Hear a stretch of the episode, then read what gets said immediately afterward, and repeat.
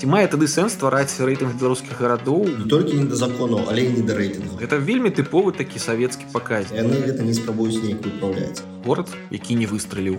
Іншых шляхоў, на жаль, няма. Здароўкі! Вы слухаеце падкаст Цэнтра новых ідэй пра тое, як жывуць беларускія рэгіёны і што ім або нам з імі рабіць. Чым жыве не сталіца, якія ў іх праблемы і ў чым яны наадварот крутыя. Пра ўсё гэта мы заўжды размаўляем з экспертамі і нашымі рэгіянальнымі лідарамі. Падкаст для вас вядзе Яўген Меркіс. Паехалі! Так сталася, што напрыканцы мінулага года Цэнтр новых ідэй апублікаваў чарговы рэйтынг беларускіх гарадоў. Калі вы яшчэ не паспелі азнаёміцца з агульнай табліцай, то зрабіць гэта можна на адмысловым сайце. А сёння з дырэктарам Цэнтра новых ідэй Антонам Роднянковым я не толькі як вядоўца падкаста, але і як суаўтар рэйтынга хацеў бы абмеркаваць, якія інсайды ды інсайты мы маем па яго выніках. А таксама падзяліцца думкамі аб тым, што з гэтым усім далей рабіць уладам ды мясцовым жыхарам. Антон, слухай, як так сталася, што ў чарговым рэйтынгу колькасць гарадоў для ацэнкі раптам павялічылася ажна да сорок населеных пунктаў? Прывітанне, Яўген, прывітанне ўсім слухачам. Адносна павелічэння. Ну, насамрэч, наш рэйтынг, конечно, вырас даволі істотна з моманту з версіі две тысячи восемнадцатого года. Я думаю, гэта, у прынцыпу, нармальна, бо людзі ў гарадах жывуць. Беларусь является вельми урбанизованной краиной, больше семьдесят пять процентов проживаю в городах. И, конечно, тяжко параўноўваць некоторые там города, особливо маленькими и дробными, але это сегодняшняя рэчаіснасць. Калі люди там живут, мы повинны неким чином это замерять, мы повинны неким чином это параўноўваць. Але наколькі аб'ектыўна можно параўноўваць тыя ж Брэст ды Крычаў? Ну, на, на самом деле, настолькі можно параўноўваць, наколькі гэты города адрозніваюцца. Так, то бок, зразумела, э, Брест – один из самых успеховых белорусских городов прямо теперь, так? Крычаў дзесьці унізе находится. Але тым не менш, мы их параўноўваем, мы бачым дынаміку, мы бачым, зноў жа, рэгіянальную дынаміку. Калі ты пачынаеш вось гэта рабіць, параўноўваць такую колькасць гарадоў, ты пачынаеш крыху разумець увогуле сітуацыю ва ўсёй па мерах усёй краіны, нейкія там тренды, якія адбываюцца па мерах усёй краіны. Напрыклад, у гэтым рэйтынгу мы, калі вот э, зрабілі гэты сорок гарадоў, мы пабачылі, што вось гэтыя дробныя гарады і мястэчкі Заходняй Беларусі маюць значна лепшыя паказчыкі ў параўнанні з такімі ж гарадамі на ўсходзе Беларусі, так? Дзякуючы гэтаму мы заўважаем вось гэта нейкія асаблівасці, так? Пачынаем капаць далей, разумеем, што звязана гэта там тым ліку там з мяжой, эканоміка крыху лепш, дэмаграфія крыху лепш, значна лепшая якасць жыцця будуць у гэтых гарадах. Так, таму гэтыя даследаванні якраз такі дазваляюць лепш зразумець краіну, у якой мы жывем. Бо насамрэч Беларусь застаецца шмат у чым недаследаванай. І гэта звязана ў тым ліку з тым, што не так шмат дадзеных ёсць, мы пра гэта, я думаю, будзем пазней казаць. Але агулам якраз такі вось такія працы, як рэйтынг беларускіх гарадоў, дазваляюць нам лепш гэта разумець. І у будучыні, мабыць, гэта і будзе дапамагаць рабіць нейкія высновы, у тым ліку для людзей, якія кіруюць гэтымі гарадамі. А што з вынікаў цябе асабіста парадавала ці, наадварот, расчаравала? Так, калі казаць, што мяне асабіста парадавала, э, напэўна, я не магу сказаць, што я вельмі здзіўлены вынікамі, бо, у прынцыпу, гэта тэндэнцыя, якія зараз яны э, працягваюцца з, з рэйтынга і девятнадцатого года, і з восемнадцатого года. Што было мне асабіста цікава, калі мы рабілі гэты рэйтынг, я бы так сказаў. Гэта якраз такі паглядзець на тыя гарады, у якіх у двадцатым годзе была, было самае жывое грамадства, да? Самая жывая вось гэтая вот гарадская супольнасць. Мы доўга думалі, як гэта можна зрабіць, але ёсць платформа «Голос», і яна, ребята з «Голоса» падзяліліся гэтымі дадзенымі з намі, і мы змаглі зрабіць, я думаю, сапраўды даволі унікальную рэч, параўнаць гарады па ўдзелу грамадзян у летняй кампаніі двадцатого года. Ускосна праз «Голас».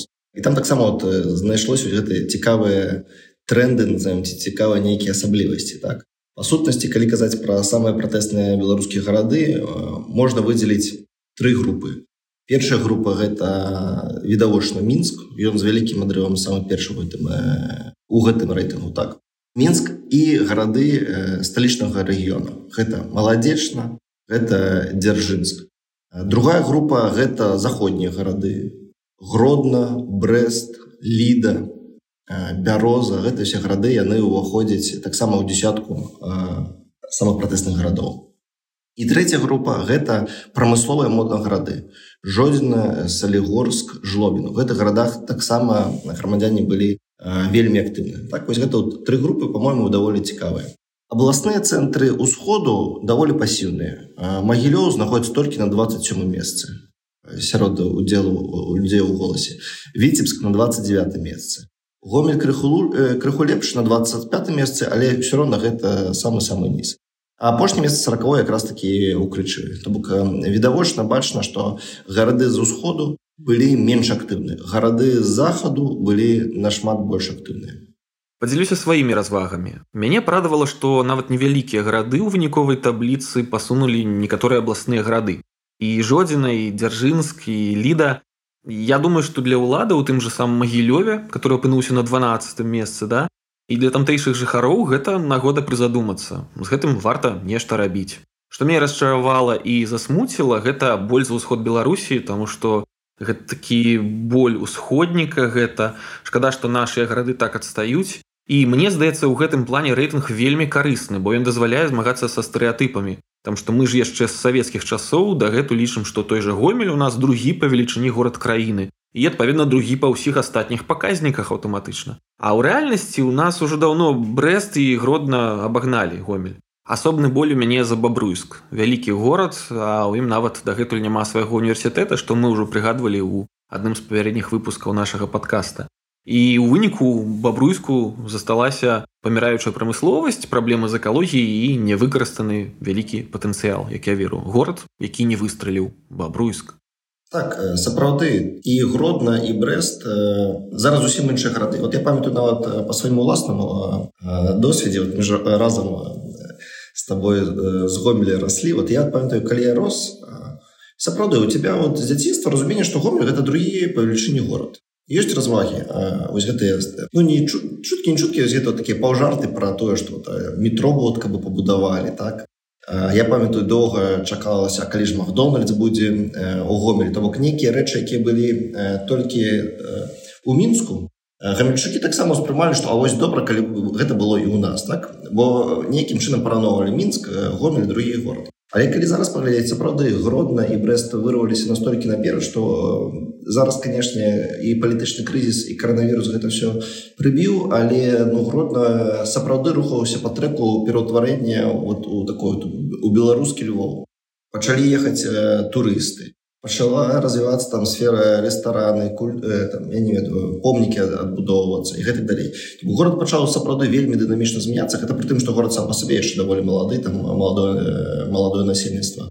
І Гомель пачаў неяк блекнуць. Гэта, я думаю, тым ліку звязана з тым, што і прамысловасць, прамыслов... тыя прамысловыя прадпрыемствы, якія ёсць у Гомелі, яны таксама ў заняпадзе.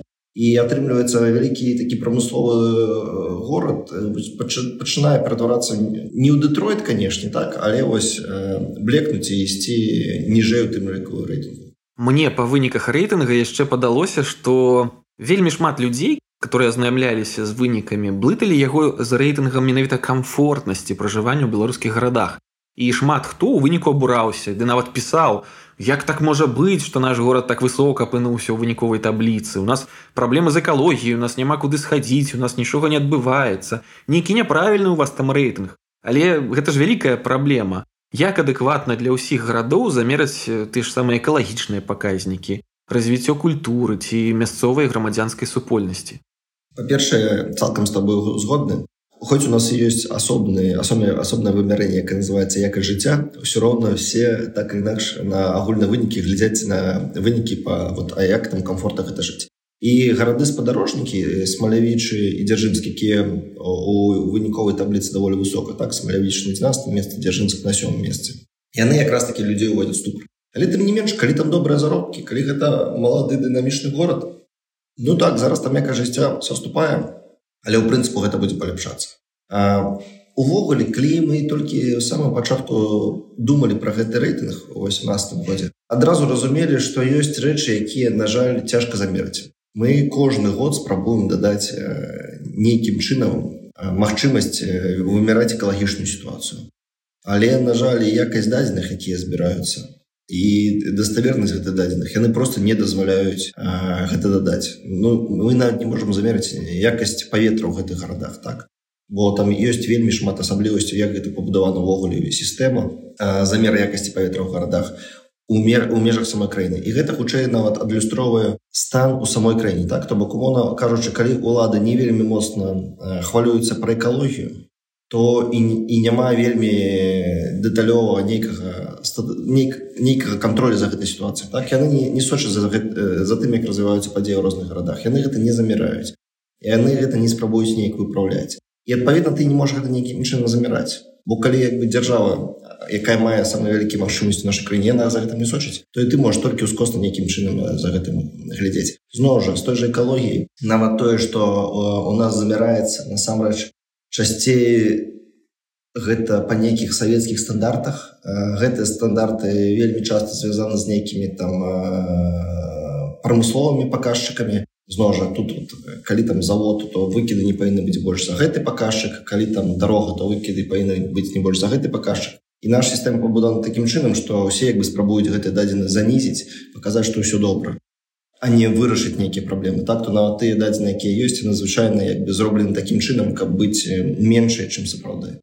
Калі там будуецца нейкая станцыя па замеру паветра, яна адносіцца туды, дзе менш выкідаў, да, ці той горад, дзе менш выкідаў. То бок, ўсё так адмыслова зроблена, што даставерна гэта нават не замераць. Так, мне вельмі не хапае такой статыстыкі. Бо мы шмат чулі пра экалагічныя праблемы ў тых жа Святлогорску, Магілёве ці Брэсце, але адэкватна ацаніць усё не выяўляецца пакуль што магчымым.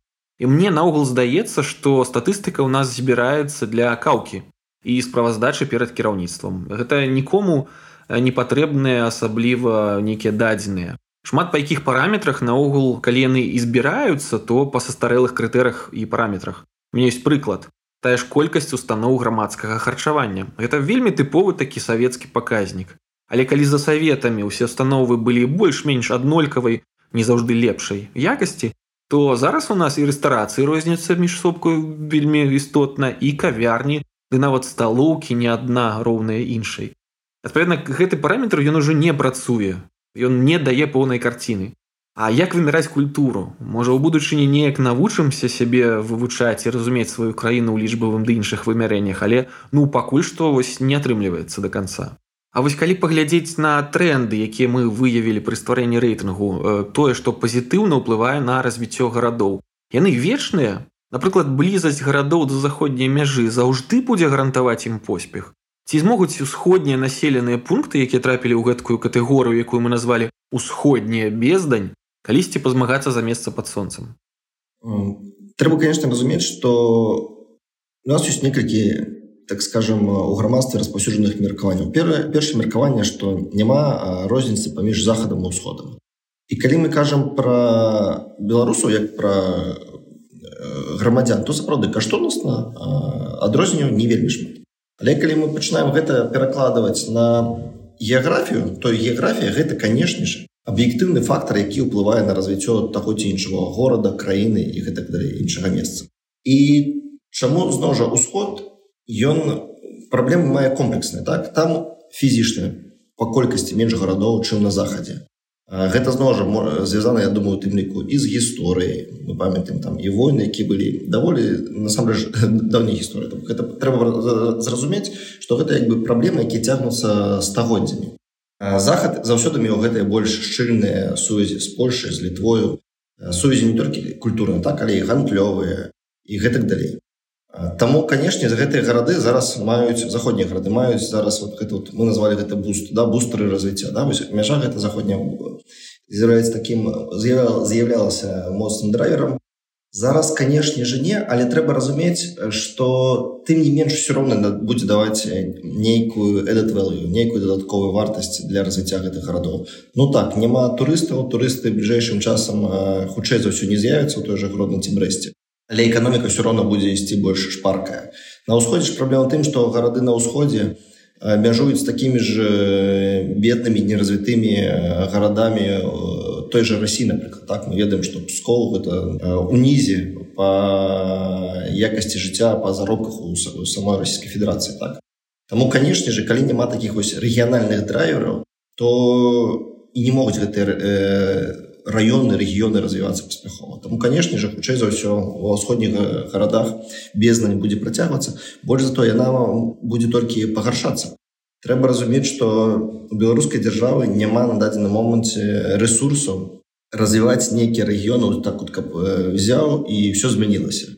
Александр Лукашенко ездзіў у Оршу ў две тысячі сямнаццатым годзе і збіраўся яе аднавіць з пепла. І, у прынцыпе, нічога не атрымалася. Хоць, было, хоць былі створаны розныя умовы спрыяльныя для бізнеса, былі выдадзены розныя крэдыты, розныя кампаніі прымушаліся, не прымушаліся ісці ў гэты раён, развіваць яго. У прынцыпе, у Оршы сітуацыя кардынальна не змянілася. Гэта як быў даволі адсталы рэгіён, так ён і застаецца гэтым даволі адсталым рэгіёнам.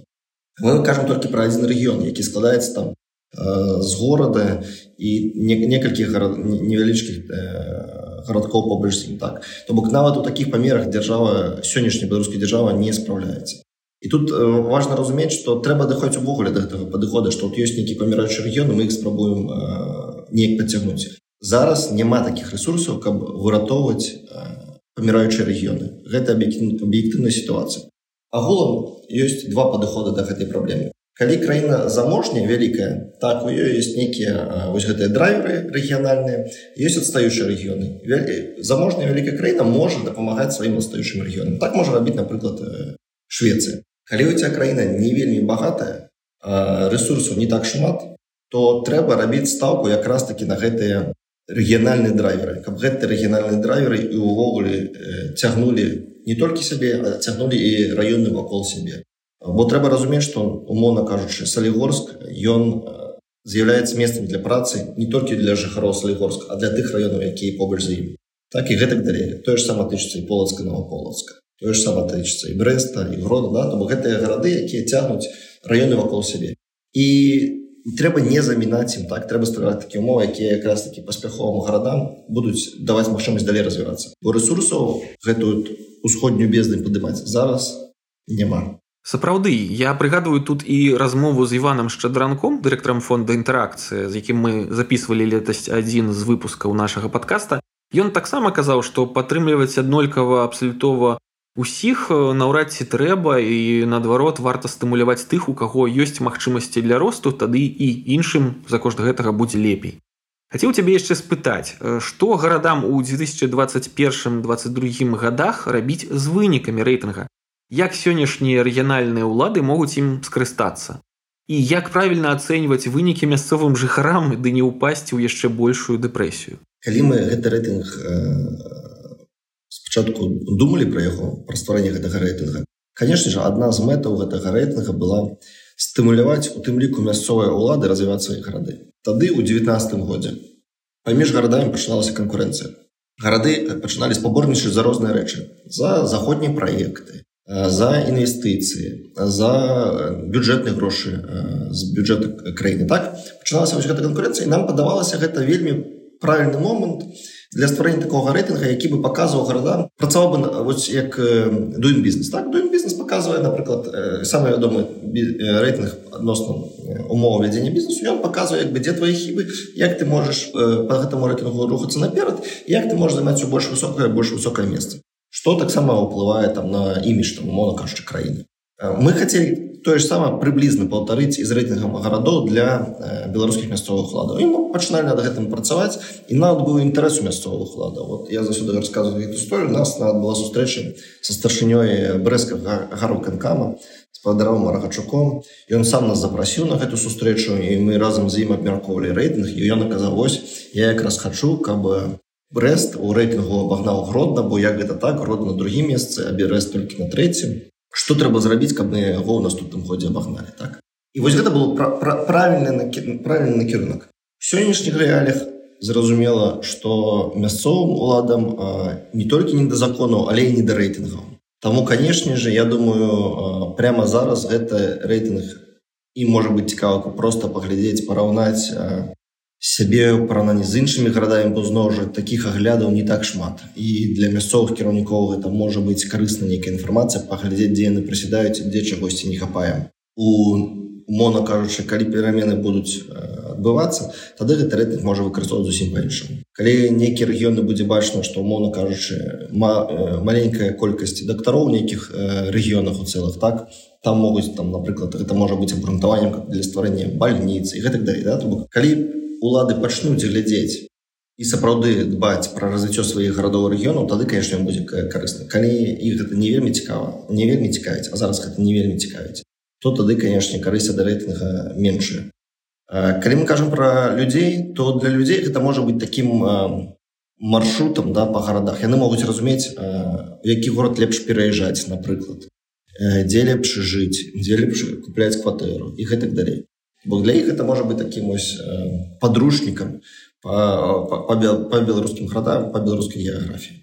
Бо зноў жа, калі мы разумеем, што ў гэтым годзе па прагнозах эканамістаў будзе назірацца ў краіне рэцэсія, хутчэй за ўсё будуць цяжкасці з працай. Людзі будуць, будзе павялічвацца працоўная міграцыя. Хтосьці будзе выязджаць за мяжу, хоць гэта і даволі цяжка зараз з закрытымі межамі, але ўсё роўна хтосьці будзе спрабаваць заязджаць мяжу, але большасць насамрэч будуць шукаць працу ўнутры Беларусі. Вось для гэтых людзей гэта таксама рэйтынг можа быць карысным. Як ты лічыш, якія фактары павінны ўплываць на развіццё нашых гарадоў у пэўнай такой Беларусі здаровага чалавека? Як у той же заходняй Еўропе людзі выбіраюць, дзе ім жыць. Бо мне здаецца, што ў нас шмат хто арыентуецца на тое, абы грошы плацілі, і іншыя фактары наогул ігнаруюць. А як па-нармалёваму мае быць? Ну, фактар жа ёсць некалькі, некалькіх э, тыпаў, так? Вось першы тып, пра які мы казалі, вось гэта, вот, умоўна кажучы, геаграфічныя фактары. Вот калі горад знаходзіцца на ўсходзе, так, Беларусі, то, канешне, яму будзе цяжка. Мяжы заходняй няма з Еўрасаюзам, яна не з'явіцца. Гэта рэчы, на які ты не можаш паўплываць. Але што можна зрабіць, каб э, гэты горад пачаў насуперак нават нейкім аб'ектыўным фактарам ўсё роўна развівацца і ісці ўверх? Э, насамрэч, гэта, канешне ж, э, тое, што называецца вось, э, дух самого горада і актыўнасць э, гарадской супольнасці. Бо актыўнасць гарадской супольнасці ўплывае адразу на ўсе сферы. Яна ўплывае на якасць жыцця, яна ўплывае на якасць кіравання, яна ўплывае на колькі дынамічна будзе развівацца бізнес і гэтак далей. А такія рэчы, яны наўпрост звязаны з э, празрыстасцю кіравання мясцовага, з мясцовым самакіраваннем, з прыняццём рашэнняў на мясцовым узроўні. Людзі робяцца больш актыўнымі, іх яны пачынаюць пра штосьці больш хвалявацца, калі яны разумеюць, як на гэта можа, можна паўплываць. Калі людзі будуць жыць у умоўным крычы і будуць разумець, як яны могуць гэта крычу палепшыць сваімі асабістымі дзеяннямі, то тады яны пачнуць гэта рабіць. Калі з'яўляюцца гэты механізмы, людзі пачынаюць у іх удзельнічаць. Умоўна кажучы, яны могуць пайсці там абіраць свайго мэра, абіраць новага мэра, шукаць нейкія праекты, яны могуць неяк паляпшаць гарадское асяроддзе, і тады вось гэтыя гарады будуць развівацца. Іншых шляхоў, на жаль, няма. Просто нават вертыкальна, як мы ўжо абмеркавалі, вертыкальна дасылаць грошы з цэнтру ў нейкі горад, гэта не будзе дапамагаць. Важна, каб гарадская супольнасць, яна была актыўная, каб яна з'яўлялася ўнутраным драйверам развіцця. Па выніках, канешне ж, напрошваецца і пытанне пра рэформы, пра змены, перамены. І мне хацелася б паразмаўляць больш канкрэтна, бо, зразумела, можна пра нешта глобальнае казаць кшталту рэформы мясцовага самакіравання. Але гэта глобальная рэформа, яна дасць вынік, калі яе правільна праводзіць, але яна аддаленая па выкананні, расплывістая, яе не так проста зразумець, у ёй не так проста разабрацца. І я магу пачаць і вось прайсціся па тых бустарах развіцця, якія мы вылучылі ў рэйтынгу. Вось турызм стымуляваў нашыя гарады. Чым больш да цябе прыязджала замежных гасцей, тым больш даводзілася ўладам мясцовым клапаціцца аб горадзе, яго жыхарах, неяк наладжваць сувязі з іншымі гарадамі, мне здаецца. І зразумела, што гэта ўсё дзейнічала, пакуль турысты былі гатовыя прыязджаць у мірную спакойную Беларусь, а не тое, што мы маем зараз, ды яшчэ ў дакавідныя часы, але тым не менш. І вось тут адна з такіх маленькіх рэформ ці новаўвядзенняў з вялізным вынікам, мне здаецца, быў бы допуск лоў-костаў у рэгіянальныя гарады. Ды каб турыстам замежным давалі пры гэтым яшчэ і візу. А мясцовыя маглі б, дзякуючы гэтаму, яшчэ і адпачынак танней лятаць, адкрываць для сябе новыя краіны і стандарты жыцця адпаведна. Быў бустар у відзе блізасці да заходняй мяжы. І вось тут усходнія ды іншыя куткі, мне здаецца, маглі б умацоўваць свае пазіцыі, развіваючы буйныя лагістычныя цэнтры. У нас жа тыя самыя кітайцы шмат чаго заўжды возяць, ну, ці вазілі, ды расейцы. Але ў выніку без лагістычных цэнтраў гэта асабліва прастымуляваць немагчыма. Блізасць да сталіцы стымулюе гарады. Але тыя, хто далей ад іх, можна развіваць проста хаця б палепшыўшы транспартную сетку. Бо яна вельмі адсталая. Не да ўсіх абласных цэнтраў ёсць якасныя шашы. Што ўжо казаць пра рэгіянальныя гарады і стан тамтэйшых дарог. Што казаць пра чыгунку. З Гомеля да Варшавы нават няма прамога цягніка, хоць па Палесі чыгунку праклалі яшчэ ў дзевятнаццатым стагоддзі. І мне здаецца, такія дробныя пераўтварэнні і новаўвядзенні яны маглі б вельмі істотна палепшыць стан нашых рэгіянальных гарадоў. А што, на твой погляд, трэба рабіць?